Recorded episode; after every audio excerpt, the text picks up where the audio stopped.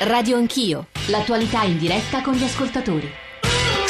Radio Anch'io che questa mattina si divide fra i due temi, insomma riteniamo più importanti di queste ore. Eh, le la questione migranti, avete sentito Ferdinando Tarsitani con il quale ci collegheremo tra poco, averci raccontato nei GR ma anche poco fa lo sgombero di parte dei migranti che sono a Ventimiglia, sarà con lui anche il sindaco di Ventimiglia poi l'analisi eh, del ballottaggio di domenica scorsa. Devo dire che stamane gli ascoltatori scrivono tantissimi messaggi, sms e mail, soprattutto tentando di capire che cos'è che abbia portato a una diminuzione dei voti nei confronti del Partito Democratico. Lo dico perché molti ascoltatori ci scrivono, ad esempio Vittorio, insomma tanti ne potrei citare, che la responsabilità è della scuola. Avevo letto poco fa un sms di un ascoltatore nap- napoletano che, la cui moglie è mh, insegnante e che dice che nella sua famiglia cinque voti del Partito Democratico non sono eh, andati al candidato del Partito Democratico, non so dove, peraltro perché in campagna si votava solo in alcuni eh, dei comuni, e proprio per la questione della scuola. Altri addebitano la parte della sconfitta alla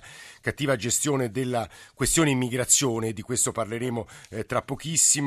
Altri ancora, devo dire che dopo l'intervento di Renato Brunetta dicono ma come avete governato per gran parte del dopoguerra, avete governato per gran parte degli ultimi vent'anni, avete il coraggio di addebitare tutta la situazione attuale al governo Renzi e a Matteo Renzi. Ma prima di andare da Pier Giorgio Corbetta, Francesca Businarolo, capogruppo del Movimento 5 Stelle alla Camera, e Sandro Gozzi è sempre con noi e ci ascolta due ascoltatori, Antonia da Torino e Pierluigi da Sondrio. Antonia, buongiorno, benvenuta. Buongiorno a voi. Senta, io ho fatto questo messaggio che è un pochino così dissacratorio, però io veramente, adesso io ho 75 anni, veramente l'ultima volta ho votato Renzi convinta, mai votato a sinistra, mi piaceva e ero proprio sicura che con lui forse magari qualcosa cambiasse. Io però adesso, eh, dopo quello che ho visto, lui adesso lo trovo un pochino cambiato. Eh, poi ci sono tutte queste divisioni. Poi ci sono, diciamo che anche adesso a ballottaggio ha contato il fatto che eh, ci sono state tutte queste ruberie, tutte queste cose, quindi la gente anche quello ci fa conto. La questione morale, però, così. Mm.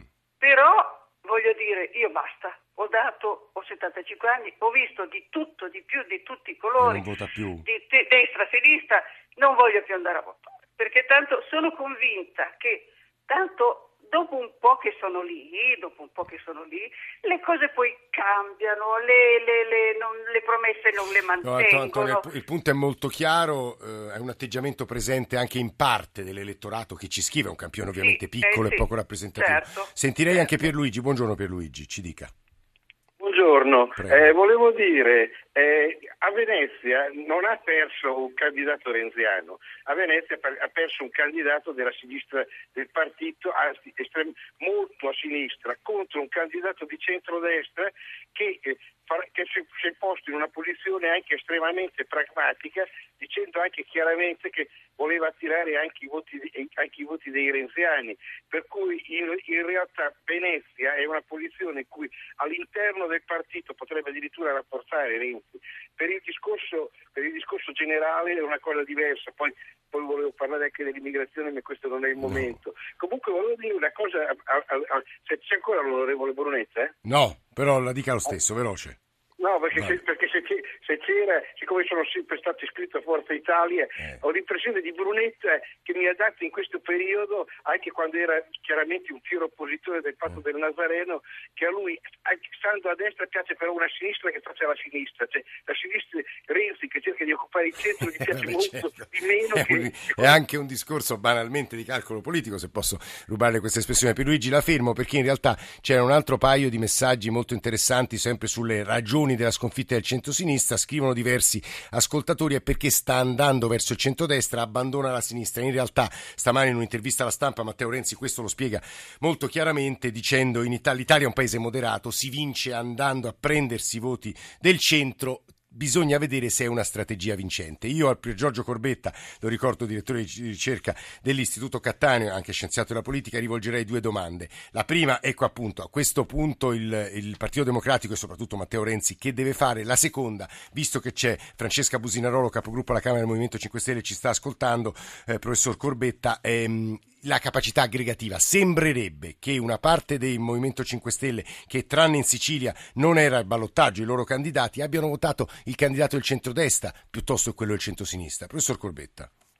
Ma dunque, partendo da questa seconda domanda, eh, hanno, io sì, io mm, sono convinto, non ho elementi in mano, non abbiamo fatto studi sui flussi elettorali perché ci vuole un po' di tempo, io sono convinto che per esempio a Venezia i 5 Stelle siano confluiti con più facilità sul candidato Brugnaro che su sì. Casson. Perché? Perché Brugnaro rappresenta, era tra l'altro molto vicino in alcune posizioni ai grillini, rappresentava per l'appunto la novità, quindi non è tanto un discorso eh, se i 5 Stelle votano più a destra votano più a sinistra in una situazione di ballottaggio. Il fatto è che hanno vinto, come avevo detto anche all'inizio, i, i, candidati che hanno saputo presentarsi meglio come uomini nuovi contro la politica tradizionale, la quale è in un momento di discredito da tempo, ma sì. adesso in questo momento ancora più accentuato per via delle, delle, delle, dei problemi che noi ben tutti conosciamo e che sono sulla pagina dei giornali di giorni con dettagli a volte veramente imbarazzanti. Quindi questo è il problema. Quanto al PD ha certamente perso. Intanto non drammatizziamo, perché diciamo al centrodestra ha preso 28 comuni al ballottaggio, dei 178 il centro-sinistra ne ha presi 26 e così sui capoluoghi prima di queste elezioni erano 8-7 a favore del centro-sinistra, adesso sono 8-7 a favore del centro-destra, quindi ecco, c'è un, appannamento, c'è una fermata certamente, soprattutto se ci confrontiamo con Renzi di un anno fa. Ecco, se ha perso più a destra, quanto ha perso più a destra o più a sinistra il Renzi, cioè certamente ha perso dei voti perché eh, eh, ha, ha, creato l'imbarazzo, ha perso soprattutto i flussi elettorali visti la settimana scorsa, ha perso soprattutto verso l'astensione il PD, quindi si è creata questa situazione di disorientamento. Quanto al fatto se poi abbia veramente perso molti voti oltre che verso l'astensione, verso l'area di sinistra, è questo... questo... è molto discutibile. Eh. In Liguria sappiamo non è andato oltre il 9%, quando già Tsipras aveva preso il 4,5% la volta scorsa, Cassone è un Qui bisogna tipico. aspettare, professor Corbetta, lo studio dei vostri flussi elettorali. Questo lo, attenderemo con ansia perché è sempre importantissimo capire da dove, eh, dove abbiano perso i voti i partiti, dove li abbiano conquistati.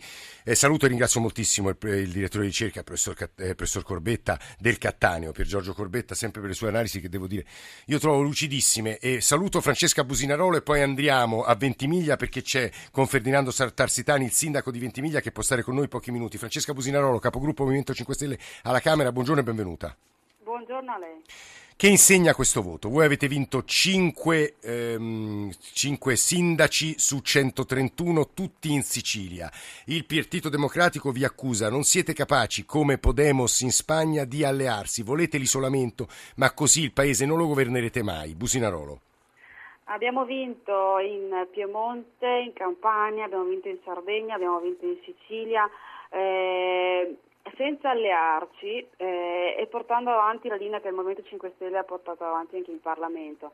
In alcuni paesi come a Quarto la situazione era veramente grave perché arrivava da tre commissariamenti per infiltrazioni mafiose, quindi un segnale forte che i cittadini hanno voluto dare alle, alle istituzioni e ai vecchi partiti. Semplicemente questo. Io vorrei un attimo commentare anche la questione Venezia dove si dice che il Movimento 5 Stelle, insomma chi votava Movimento 5 Stelle ha votato poi a destra. Sì. Io non lo so cosa hanno votato i cittadini e purtroppo è così, nel senso il voto è segreto.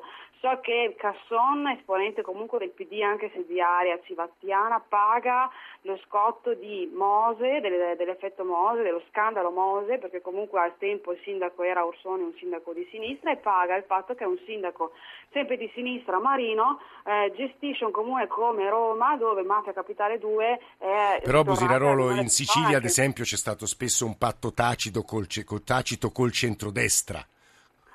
Guardi, io so che le cose sono in maniera diversa, il patto non c'è stato, semplicemente quello di centrodestra, nella, in particolare nella città uh, di, mi sembra Gela. Di Gela, di Gela. Beh, il candidato dell'NCD è salito sul palco con... E ha voluto esprimere il suo, per carità, ognuno può dare le sue indicazioni. Eh, noi non ci siamo alleati con lui, come sempre abbiamo proposto i nostri punti, chi... Eh, decideva magari di sposare alcune nostre tematiche, però poi il programma non è mai, è sempre rimasto, è sempre rimasto quello e il candidato sindaco che andava al ballottaggio ha portato avanti la sua linea eh, senza, senza, dire, senza dichiarare abbiamo fermato, abbiamo fatto un accordo.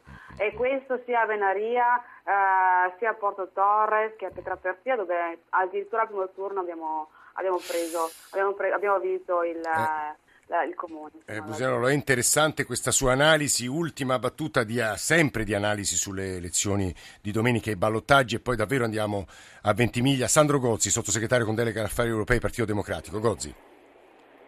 Ma, eh, la battuta sulle ultime elezioni, le dicevo quello che dobbiamo fare per guardare a, al domani. È evidente che ripeto, non è stato il disastro che ai nostri, alleati, ai nostri avversari piace dipingere, ma ci sono state delle sconfitte chiare.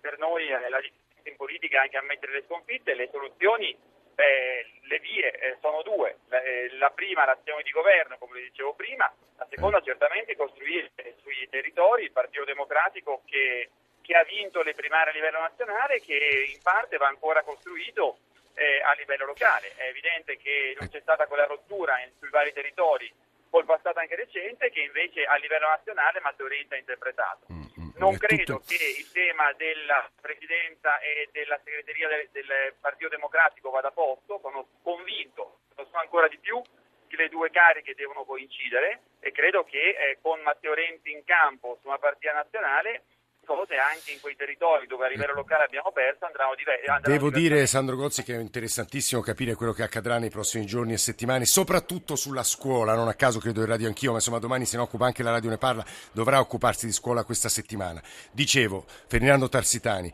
abbiamo sentito a GR1 delle 9 a Ventimiglia, stamani c'è stato uno sgombero eh, dei migranti che si trovavano sotto al ponte della ferrovia e con lui credo ci sia il sindaco di Ventimiglia Enrico Ioculano. Ferdinando, la parola a te.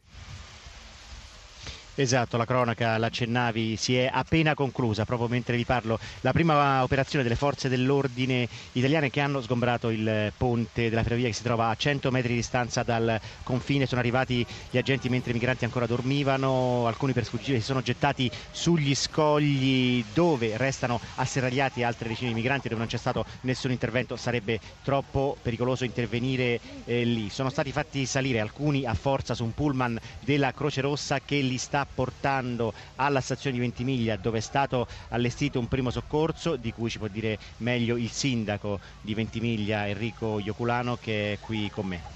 Sì, buongiorno. Buongiorno a lei. Eh, buongiorno. Sono, sì, adesso credo che li vogliano portare in, in, centro, in, centro, città, nella zona della stazione più che in centro città per essere precisi, perché tutto viene confinato, come sa il suo inviato qua, è tutto confinato nella zona, nella zona della stazione e adesso attendiamo anche insomma, che la questura ci dia qualche elemento. Ecco Sindaco, ma per fare poi cosa? cosa? Sì, sì, se, per fare poi cosa con i migranti che verranno trasferiti? Ma guardi, io no, non vorrei scommettere perché non è mio, mio stile, ma eh, si disperderanno di nuovo in, in, pochissimo tempo perché qua più che altro posso immaginare che l'operazione della questura sia stata quella di finirla col, col circo mediatico che ormai si è, è, è, si è avviato e va avanti da, da, da qualche giorno su, su quest'area della città. Cioè a suo avviso quindi quello che accadrà è trasferirli in una zona vicina alla stazione e poi chiudere un occhio e permettere loro di dispendersi e, a, e, a, e ad alcuni, grazie ai passeur, di trasferirsi in Francia, sia realista, sindaco, giovane sindaco del Partito Democratico, lo ricordo per inquadrarlo politicamente, Enrico Ioculano, prego. Sì, ma loro adesso immagino potranno essere trasferiti nella zona della, della stazione per un motivo, non credo che siano, stati, siano in stato di fermo, non mi pare. Eh, quindi a questo punto posso immaginare che vengano, vengano condotti lì, eh, sai, po- posso immaginare che anche lei sappia, insomma, è qualche giorno che diciamo che ci sono flussi molto variabili, quindi le, le, le persone che stazionano nella zona della stazione possono essere sui 200-300 sì. alla sera, molte meno eh, alla mattina, quindi immagino che queste persone che sono state sgomberate da qua vengano eh, portate in quella zona lì e poi sinceramente non lo so perché guarda, non ho avuto modo di parlare con, no, con quello che ci sta dicendo Sindaco quindi... se posso dire aggiungere una considerazione interessantissima nel senso che lei ci sta dicendo che nella notte molti fanno perdere le loro tracce, è giusto? Assolutamente, assolutamente. E quindi assolutamente, anche coloro anche che sono sugli un scogli di questo sì. genere. Coloro che sono sugli scogli, un, che succederà a loro, sindaco? Allora, ecco, questo, questo è, è, è, un tema. Se io dovessi ragionare in determinati termini, eh, qui lo sgombero è stato fatto nell'area in cui, in cui era più facile l'accesso. È evidente che eh, questi ragazzi che sono sugli scogli non, eh, non, non si possono sgombrare per evidenti motivi logistici, diciamo. Se questa azione è stata fatta dalla questura, allora voglio immaginare che insomma, si, si, voglia dire basta a, questo, a questa immagine, immagine, simbolo, perché è evidente che non si possano aprire in qualche modo, non, la Francia non lasci, non lasci eh, loro accesso al transito. L'ultima cosa, sindaco, non, avrebbe, non avrebbe senso. No? Eh, eh, l'ultima cosa, Sindaco, che, qual è la sua posizione nei confronti delle autorità francesi che non permettono, tra l'altro c'è una collega francese collegata con noi e tra poco la sentiremo, mm. non permettono loro di varcare il confine, Sindaco? Guardi, noi abbiamo, abbiamo avuto, abbiamo io intenzione di mantenere ottimi rapporti con, eh, con, la Francia perché non può essere un episodio di questo tipo a rovinare, a rovinare i rapporti. Certo è un, eh, un atteggiamento eufemisticamente poco simpatico perché comunque bisognerebbe quantomeno avere la, la, l'accortezza di capire i disagi che prova una, una città a trovarsi in questa situazione dall'oggi al domani dall'oggi a domani. Sindaco, grazie davvero. Sì, sì, sì, Ferdinando, non so se tu voglia aggiungere un'ultima considerazione. Ferdinando Tarzani sta seguendo e forse può intuire quello che potrebbe accadere nelle prossime ore, Ferdinando, ma non voglio forzare ovviamente le tue interpretazioni. No, assolutamente. Quella di stamattina è stata um, diciamo, un'operazione inaspettata, anche se era da giorni che tentavano di convincere i migranti a spostarsi appunto eh, verso la stazione, verso situazioni più eh, strutturate. Mm, è chiaro, sì, non è, non è, facile prevedere quello che eh, succederà. Qui si vede ehm, plasticamente il contrasto tra eh, il governo di Roma e quello di Parigi, eh, con dei migranti che sono tre giorni ehm, sugli scogli, stanchi, provati, ma che non intendono eh, andarsene e nella notte continuano a scendere dai treni qui alla stazione altri immigrati, continuano ad arrivare, il flusso non si è eh, fermato chiaramente in, in uh, questi giorni. Eh, una cosa, mh, questa mattina quello che eh, colpiva anche me e Sergio Ciani, che sì. ringrazio per la collaborazione, era il tifo che facevano i migranti sugli scogli quando qualche migrante riusciva a, sta- a liberarsi dalle forze dell'ordine e-, e, correva verso gli scogli, c'erano le urla, li incitavano, insomma erano scene che, che, che sicuramente eh, colpiscono. Certo, sono emersi nel ringraziare Ferdinando Tarstani, ovviamente chi ci ascolta, ascolta i giornali radio sa che lui tornerà con noi a più riprese nel corso della giornata. Io volevo eh, girare eh, Sandro Gozzi, ma la linea è caduta perché come dicevo sta in macchina col telefonino, quindi linea un po' ballerina, ma insomma lo recupereremo. Prima eh, di andare da eh, Matilde Ovillien, che saluto, buongiorno Ovillien, benvenuta. Buongiorno. Corrispondente della BFM TV e sta alla stampa estera e per questo sentite una linea sonoramente così pulita per l'ISDN e volevo eh, diceva Tarsitani, emerge plasticamente lo scontro, fra mille virgolette, fra due grandi paesi come Italia e Francia. La Francia ha detto non sono mai stati sospesi gli accordi di Schengen, in realtà noi riaccompagniamo o eh, sulla base di accordi di Chambéry eh, che prevedono che noi possiamo controllare eh, chi varca il confine e tendenzialmente se, no, tendenzialmente, se uno non ha il permesso di eh, soggiorno, in realtà noi possiamo legittimamente respingerlo. Quello che sta accadendo è che adesso credo per una specie di forma di ripicca gli italiani chiudono un occhio, la notte i migranti grazie ai passeur attraversano il confine e così la situazione non si risolverà mai perché non viene presa una decisione ufficiale. Forse lo si farà oggi in quell'incontro importante fra i due ministri degli interni, Caseneuve e Alfano. Matildo Vien.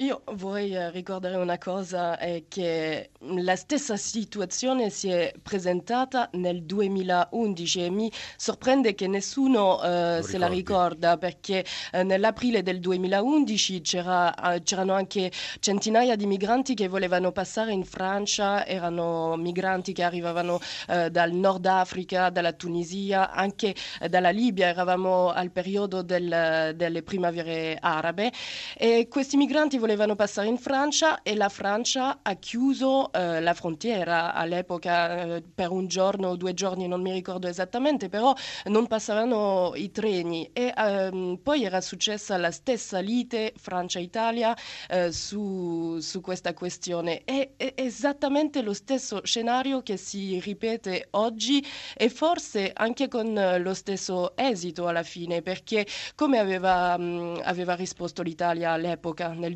2011, alla chiusura delle frontiere, che l'aveva fatto sì. tanto arrabbiare, aveva distribuito, uh, dato permessi di soggiorno. Che è esattamente quello che ha minacciato di fare Renzi in queste ore. Esatto, quindi si poteva già leggere, uh, cioè ritornando al 2011, capire come uh, si sarebbe trovato una soluzione, perché in questi giorni tutti mi chiedono allora qual è il piano B di Matteo Renzi, qual è il piano B di Matteo Renzi, io non lo so, non leggo nei suoi pensieri, però eh, dicevo alla, alla, luce di quello che era successo nel 2011 eh, si potrebbe mh, mm, prevedere questa, questa, situazione.